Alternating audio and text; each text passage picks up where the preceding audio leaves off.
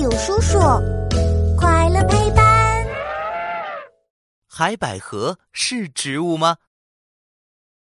飞船载着迪卡和乐奇来到早寒武纪市的大海上，海岸边的礁石上生长着许许多多奇怪的水生植物。哎，迪卡，你看，水里居然还有花朵。迪卡顺着乐奇手指的方向望去。只见清澈的海水里盛开着一朵朵奇形怪状的鲜花，它们的花瓣如同一根根绳子交织在一起，长着许多小触手。哎，这是什么花呀？有红色、黄色、白色。我也不知道，不然我们摘一朵拿去做标本好了。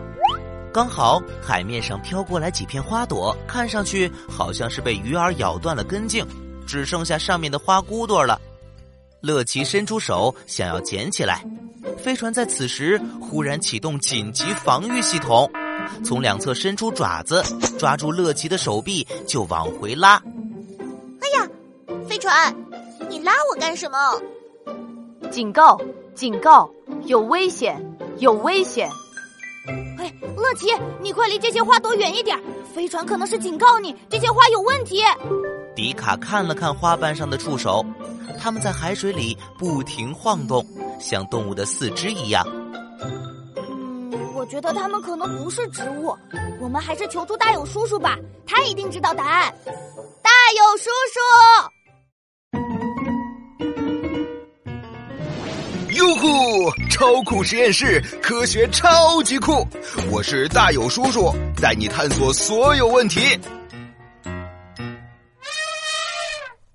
乐奇，不认识的东西可不能随便乱碰呀！你们遇到的花朵叫做海百合，不过虽然叫做百合，但是它却是一种棘皮动物。啊，居然是动物？那刚刚海面上飘来的花朵又是什么呢？那是雨星。海百合身上长着像植物根茎一样的东西，叫做柄。没有柄的海百合叫做雨星。它们的身体可以随着环境改变颜色，五彩缤纷，四处飘荡，被人称为海上仙女。不过，可千万不要随便碰它，它们体内可是含有毒素的。难怪飞船会响起警报呢。问答时间。唉，原来海百合不是植物，而是动物呀。小朋友们，我有个问题要考考你们：没有饼的海百合叫做什么呢？